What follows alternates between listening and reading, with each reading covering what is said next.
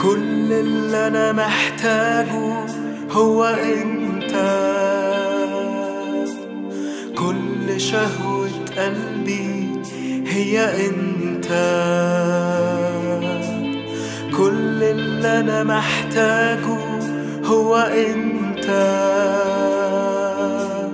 كل شهوة قلبي هي انت كل نبضة في قلبي بيك انت كل لحظة في عمري ليك انت كل اللي أنا محتاجه هو أنت كل شهوة قلبي هي أنت كل اللي أنا محتاجه هو أنت يسوع كل شهوة قلبي هي أنت كل نبضة في قلبي بيك انت كل لحظة في عمري بيك انت كل اللي انا محتاجه هو Hello, listening friends. مرحبا بكم أيها الأصدقاء المستمعون Welcome to this new series of programs. نرحب بكم في هذه السلسلة الجديدة من البرامج We are bringing you a new series entitled From Rubble to Rejoicing. يسعدنا أن نقدم لكم سلسلة جديدة عنوانها من الحطام إلى الفرح And it is from the book of Nehemiah. وهي من سفر نحمية So if you have a Bible throughout this series, open it to the book of Nehemiah. إذا كان معك الكتاب المقدس يمكنك أن تفتحه عند سفر نحمية And as we often say on this program, if you do not have a Bible, please let us know and we'll send you one. وكما تعودنا أن نقول لك في هذا البرنامج إذا لم يكن معك كتاب مقدس يسعدنا أن تكتب إلينا وسوف نرسل إليك نسخة منه Nehemiah was a man of devotion to God and prayer. كان نحمية رجل التكريس لله وللصلاة Nehemiah was a man who could motivate others. نحمية كان رجلا يستطيع أن يحرك الآخرين وأن يحثهم Nehemiah was the man best known for rebuilding the walls around Jerusalem in only 52 days. كان نحمية الرجل المعروف عنه أنه أعاد بناء الأسوار حول أورشليم في 52 يوما فقط How was that done? كيف تم ذلك؟ Because Nehemiah understood something that is very important. لأن نحمية كان يعلم شيئا على جانب كبير من الأهمية If you understand it, it will change your life. إذا استطعت أن تفهم هذا المعنى فإنه سوف يغير حياتك بكل تأكيد Here it is وهذا هو الشيء one plus prayer equals a mighty power of God. شخص واحد زائد الصلاة يساوي قوة عظيمة من الله. First, I want to give you some background from 1st and 2nd Kings. أود أولا أن أعطيكم خلفية لهذا الموضوع من سفري الملوك الأول والثاني. In January of 588 BC, في يناير عام 588 قبل الميلاد the Babylonians surrounded the city of Jerusalem for 18 months. حاصر البابليون مدينة أورشليم لمدة 18 شهرا Finally, in July of 586 BC, وأخيرا في شهر يوليو عام 586 قبل الميلاد the commander of the imperial guard of King Nebuchadnezzar of Babylon entered Jerusalem. دخل قائد الحرس الإمبراطوري للملك نبوخذ نصر أورشليم He destroyed the wall surrounding the city. وحطم السور المحيطة بالمدينة He burnt the gates and wrecked the temple. وحرق الأبواب ودمر الهيكل That was not all he did. ولم يكن هذا هو كل ما فعله 2 Kings 25 tells us الأصحاح الخامس والعشرون من سفر الملوك الثاني يخبرنا that he took the Hebrew people into Babylon as exiles. أنه أخذ شعب العبرانيين إلى بابل كسبايا He left only the poorest people behind so that they could work the vineyards. وترك خلفه أفقر الناس فقط لكي يعملوا في الكروم From 586 to 430 BC, ومن عام 586 إلى عام 430 قبل الميلاد the city was in ruins and the people were in despair. كانت المدينة في خراب وكان الناس في حالة يأس وإحباط This was 75 years before Nehemiah returned from exile to rebuild the wall and the temple. وكانت هذه هي الأعوام الخمسة والسبعين قبل عودة نحمية من السبي لكي يعيد بناء الأسوار والهيكل This return and rebuilding was the hardest thing the people of God had ever faced. وكانت هذه العودة وإعادة البناء هي أصعب شيء واجهه شعب الله في تاريخهم It was nothing short of a miracle. وكان لابد أن تحدث معجزة على الأقل But for miracles to happen, there has to be a willing recipient of the miracle. ولكن لكي تتحقق المعجزات لابد أن يكون هناك من هو مستعد لقبول المعجزة Nehemiah was born in exile. كان نحمية قد ولد في السبي He spoke the language of the Babylonians very well. وكان يتحدث بلغة البابليين جيداً He was well educated and hard worker and trustworthy. وكان متعلما تعليما جيدا وكان عاملا جادا كما كان جديرا بالثقه The Bible says that he was the cupbearer of the king of Babylon. ويقول الكتاب المقدس انه كان ساقيا لملك بابل In those days, the cupbearer was one of the most trusted members of the king's staff. وفي تلك الايام كان ساقي الملك واحدا من اهم الاعضاء الموثوق فيهم من هيئه العاملين لدى الملك One of his duties was to guard the king's cup to make sure the wine was not poisoned. وكان من بين واجباته ان يحرس كاس الملك ليضمن ان الخمر فيه لم تكن مسمومه He had the king's total confidence. وكان يتمتع بثقة الملك الكاملة فيه، And as a trusted confidant, he had a position of great influence. ولأنه كان محل ثقة الملك، فإن وظيفته كان لها نفوذ عظيم، He was responsible for all that was going on in the palace. فكان مسؤولا عن كل ما كان يجري في القصر الملكي، Those who remained behind in Judea needed a friend in the court. وكان أولئك الذين بقوا من السبي في يهوذا كانوا يحتاجون إلى صديق لهم في بلاط الملك، And Nehemiah was there by God's divine appointment. وكان نحمية هناك بالتعيين الإلهي. Now, if you have your Bible, please turn to Nehemiah chapter 1. والآن إذا كان معك الكتاب المقدس أرجو أن تتجه معي إلى الأصحاح الأول من سفر نحمية And let us read together. دعنا نقرأ هذا الأصحاح معا كلام نحمية ابن حكلية حدث في شهر كسلو في السنة العشرين بينما كنت في شوشن القصر أنه جاء حناني واحد من إخوتي هو ورجال من يهوذا فسألتهم عن اليهود الذين نجوا الذين بقوا من السبي وعن أورشليم فقالوا لي إن الباقين الذين بقوا من السبي هناك في البلاد هم في شر عظيم وعار وسور أورشليم منهدم وأبوابها محروقة بالنار فلما سمعت هذا الكلام جلست وبكيت ونحت أياما وصمت وصليت أمام إله السماء وقلت ايها الرب اله السماء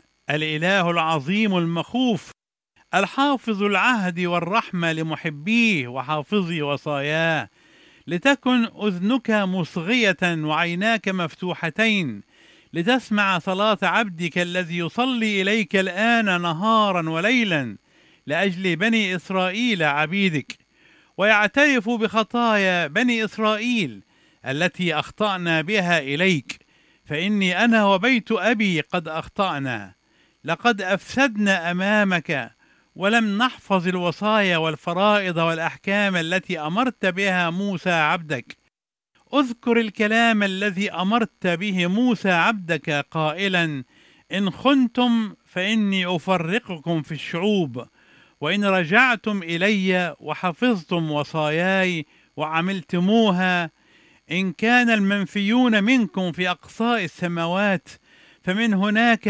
أجمعهم وآتي بهم إلى المكان الذي اخترت لإسكان اسمي فيه فهم عبيدك وشعبك الذي افتديت بقوتك العظيمة ويدك الشديدة يا سيد لتكن أذنك مصغية إلى صلاة عبدك وصلاة عبيدك الذين يريدون مخافة اسمك وأعط النجاح اليوم لعبدك وامنحه رحمة أمام هذا الرجل لأني كنت ساقيا للملك Now I want you to notice several things. أود هنا أنك تلاحظ عدة أشياء In chapter 1, verse 2, في الأصحاح الأول والعدد الثاني من سفر نحمية Nehemiah asked some visitors from Judea about the conditions in Jerusalem. نحمية يسأل بعض الزائرين القادمين من يهوذا عن الأحوال في أورشليم The reply that the remnant in Judah who survived the exile were in great trouble and distress. فقالوا إن الباقين الذين بقوا في يهوذا من السبي كانوا في شر عظيم وعار The walls of Jerusalem were broken down, كانت أسوار أورشليم منهدمة and its gates were burnt with fire. وكانت أبوابها محروقة بالنار The temple of the Lord was in ruin. وكان هيكل الرب حطاما Now there are several ways that people respond to bad news. والآن توجد طرق عديدة يتجاوب بها الناس مع الأخبار السيئة They can get angry and rant and shout to no real result. قد يغضبون ويعبرون عن غضبهم بعنف وصخب وصياح بدون نتيجة Uh, They can get depressed and worry to the point of illness, وقد يحزنون ويقلقون إلى درجة المرض or they can feel proper anguish that drives them to their knees. أو قد يشعرون بالألم والكرب الصحيح الذي يقودهم إلى الركوع على ركبهم The condition of the wall of Jerusalem was very important. كانت حالة سور أورشليم مهمة جدا The brokenness of the wall signifies the vulnerability of God's people. ذلك لأن تهدم السور كان يعني ضعف شعب الله وانكسارهم The brokenness of the wall signifies that the people of God had no protection whatsoever. تهدم السور كان يعني أن شعب الله لم تكن له حماية من أي نوع Some of you listening to me today may be feeling helpless. قد يشعر بعض المستمعين اليوم بالعجز والضعف You may have been relying on someone or something for a wall of protection and they let you down. ربما كنت معتمدا على شخص ما أو على شيء ما كسور يحميك ولكنهم تخلوا عنك وخذلوك You may have been relying on someone or something for a wall of comfort and they disappeared. ربما كنت معتمدا على شخص ما او على شيء ما كسور يريحك ويعزيك ولكنهم اختفوا Now that the walls are down in your ولكنهم اختفوا Now that the walls are down in your life, there is only one way that you can look, and that's up. ولان الاسوار الان منهدمه في حياتك فليس امامك الا ان تنظر الى فوق The times when you feel vulnerable in your life, الاوقات التي تشعر فيها بالضعف في حياتك وبانك معرض للهجوم can be the times when you feel the power of God and the hand of God for the first time. يمكن ان تكون هي الاوقات التي تشعر فيها بقوه الله وبيد الله للمره الاولى The days when you feel helpless in your life الايام التي تشعر فيها بالعجز في حياتك can be the days when you experience the miracle of God for the first time. يمكن ان تكون هي الايام التي تختبر فيها معجزه الله للمره الاولى When walls are crumbling in your life or in your business or in your family, don't get angry. عندما تنهار الاسوار في حياتك او في عملك او في عائلتك لا تغضب Don't be filled with despair. ولا تيأس God wants you to look to Him. الله يريدك أن تنظر إليه God wants you to do what Nehemiah did. الله يريدك أن تعمل ما عمله نحمية Drop to your knees. أن تركع على ركبتيك God wants to fill you with the power of the Holy Spirit. الله يريد أن يملأك بقوة الروح القدس God wants you to know the protection and peace that can only come to you when you surrender yourself to Jesus Christ. الله يريدك أن تعرف الحماية والسلام الذي لا يمكن أن يتحقق لك إلا عندما تسلم نفسك تماما ليسوع In Nehemiah's time, في أيام نحمية as they walked past the broken walls and burned gates of the city, عندما كان الناس يسيرون عبر الأسوار المنهدمة وأبواب المدينة المحترقة unbelievers were asking the people of God, كان غير المؤمنين يسألون شعب الله Who is your God? من هو إلهكم؟ Where is your God? أين هو إلهكم؟ And there was an irony here, and it was this. ومن هنا كانت السخرية وهي هذه While the walls were down and the demons in hell were laughing and mocking, فبينما كانت الأسوار منهدمة وشياطين الجحيم تضحك وتسخر and while the people were in distress, وبينما كان الناس حزانة the temple was still functioning daily. كان الهيكل لا يزال يمارس دوره يوميا Worship and sacrifices were routinely offered, كانت العبادة والذبائح تقدم بصورة روتينية and people actually were going on with their business. وكان الناس في الواقع مستمرين في أعمالهم بصورة عادية Think about this. تأمل هذا The walls were down, كانت الأسوار منهدمة but the average person in Judea didn't seem to care. ولكن الإنسان العادي في يهوذا يبدو وكأن الأمر لم يكن يهمه In fact, they were spiritually paralyzed, في الحقيقة كانوا في شلل وعجز روحي Like some believers today, they were not concerned about the spiritual condition of the people. وكما هو حال بعض المؤمنين اليوم لم يكونوا مهتمين بحالة الناس الروحية God does not work through people who keep God out of sight and out of mind. الله لا يعمل من خلال الناس الذين يبعدون الله عن دائرة رؤيتهم وتفكيرهم Non believers today are asking, غير المؤمنين اليوم يتساءلون Where is your God? أين إلهكم؟ What can He do? ماذا يستطيع إلهكم أن يفعل؟ If you are a believer and someone asks you that question, tell him to wait. إذا كنت مؤمنا وسألك أحدهم هذا السؤال اطلب منه أن ينتظر قليلا Then get into your prayer closet and cry to the Lord, ثم ادخل إلى مخدعك واصرخ للرب and God will answer you. ولا بد أن الله سيستجيب لك Because one plus prayer equal great power. لأن شخصا واحدا زائد الصلاة يساوي قوة عظيمة Today, God is raising up Nehemiahs all over the world. واليوم يقيم الله رجالا كنحمية في جميع أنحاء العالم God is raising up men and women whose anguish will drive them to their knees in prayer. الله يقيم رجالا ونساء تدفعهم آلامهم للركوع على ركبهم للصلاة And just as a queen once said about a humble man of God, وكما قالت إحدى الملكات يوما عن رجل متواضع بسيط من رجال الله I fear this man more than all the armies of my enemies because he knows how to pray. أنا أخشى هذا الرجل أكثر من كل جيوش أعدائي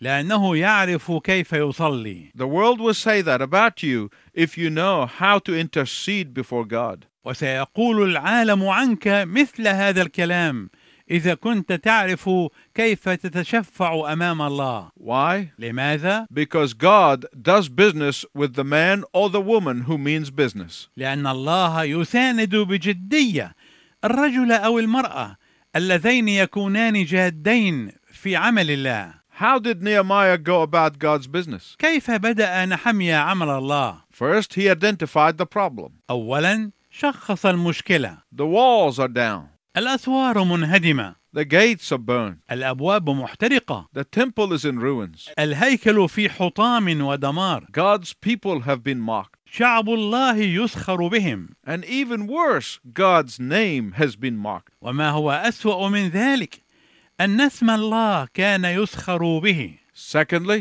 ثانيا he took it to the Lord in prayer. وضع كل المشكلة أمام الرب في الصلاة He did not lash out at this group or that group. لم يندفع بالهجوم العنيف على هذه الجماعة أو تلك He did not take it out on this person or that person. لم يحاول أن يلقي باللوم على هذا الشخص أو ذاك He understood that he too was part of the problem. لكنه أدرك أنه هو أيضا كان جزءا من المشكلة He did not just pray for their sins. ولم يصلي فقط من أجل خطاياهم No. لا He said, Our sin. ولكنه قال خطايانا Nehemiah had all the security and the comfort that any one man could want. كان نحميا ينعم بكل الأمان والراحة التي يمكن أن يرجوها أي إنسان He was a thousand miles away. كان على بعد ألف ميل Why should he get involved? فلماذا يزج بنفسه في هذه المشكلة؟ He was doing fine for himself. كان كل شيء بالنسبة له على ما يرام Why should he be broken before God? فلماذا ينكسر ويتذلل أمام الله؟ Why shouldn't those who are in Judea stop being indifferent? لماذا لا يكف أولئك الذين كانوا في يهوذا عن عدم المبالاة؟ Why shouldn't the religious hierarchy be concerned about this? لماذا لا تهتم هيئة الكهنوت بتسلسلها الهرمي بذلك؟ But Nehemiah said nothing of the sort. لكن نحمية لم يقل شيئا من هذا القبيل، He knew that these people had ceased to be spiritual. كان يعلم أن هؤلاء الناس توقفوا عن الاهتمام بالأمور الروحية، He knew that they conformed to the Babylonian lifestyle. كان يعلم أنهم قد تطبعوا بأسلوب الحياة البابلية، He knew that they ought to know better than to be indifferent. كان يعلم أنهم كان ينبغي أن يعرفوا أكثر بدلا من أن يكونوا غير مبالين. But none of that mattered to him. لكن لم يكن أي شيء من هذا كله ذات أهمية What mattered was that Nehemiah knew that one plus prayer equaled great power. الأمر الجدير بالاهتمام هو أن نحمية أدرك أن شخصا واحدا زائد الصلاة يساوي قوة عظيمة My listening friends, God is not impressed with numbers. أيها الأصدقاء المستمعون الله لا يتأثر كثيرا بالأرقام If you want to see God at work, إذا رغبت أن ترى كيف يعمل الله give him a man or a woman who seek nothing but his glory. أعطه شخصا لا يطلب شيئا إلا مجده رجلا كان أو امرأة And watch what mighty works God can do. وأنت سوف تشاهد الأعمال العظيمة التي يستطيع الله أن يعملها Do you know what really broke Nehemiah's heart? أتعرف ما الذي كسر قلب نحمية حقيقة؟ It wasn't the broken walls or the ruined city or the burnt gates. لم تكن الأسوار المنهدمة ولا خرائب المدينة ولا الأبواب المحترقة But what really broke Nehemiah's heart was the name of God being disgraced. ولكن الذي كسر قلب نحمية حقيقة كان هو العار الذي لحق باسم الله The Bible said Nehemiah moaned and wept as he fasted and prayed. ويقول الكتاب إن نحمية بكى وناح عندما صام وصلى My listening friend, I want to ask you a question. أيها الصديق المستمع أود أنني أسألك سؤالا When was the last time you wept for the sin of those who are blaspheming the name of your Lord? ترى متى كانت آخر مرة بكيت فيها بسبب خطية التجديف على اسم الرب When was the last time you wept over your own sin? متى كانت آخر مرة بكيت فيها على خطاياك الشخصية When was the last time you wept over the sin of apostasy in the church? متى كانت آخر مرة بكيت فيها على خطية الارتداد في الكنيسة When was the last time you wept when you heard the name of Jesus being mocked? متى كانت آخر مرة بكيت فيها عندما سمعت اسم يسوع يسخر به؟ Nehemiah was anguished that the name of God was ridiculed. كان نحميا متألما لأن اسم الله كان يسخر به، So he dropped to his knees and he prayed a threefold prayer. ولذلك خر على ركبتيه وصلى صلاة تتضمن ثلاث نقاط. And I want to tell you about the threefold prayer in our next broadcast. وفي الحلقة القادمة أود أنني أتأمل معك حول هذه الصلاة التي تتضمن ثلاث نقاط Until then, I pray that you will learn how to weep over sin. إلى أن نلتقي معا في المرة القادمة أرجو أنك تكون قد صليت لكي تتعلم كيف تبكي على خطاياك Until next time, I wish you God's richest blessing. وإلى أن نلتقي معا في المرة القادمة أرجو لك بركات الله الوفيرة وسط الآلام أراك إلهي وسط الأحزان تعزي حياتي وسط الظلام تنير طريقي وسط الأشواك تمسك بيميني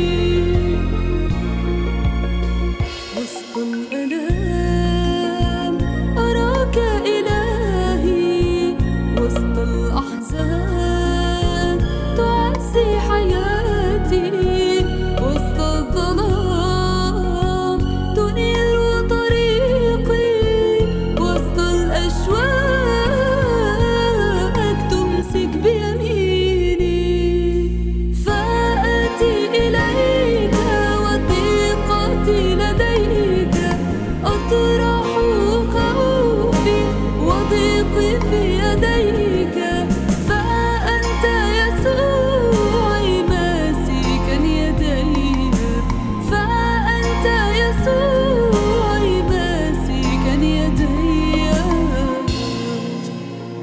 وسط الدروب أنت صديقي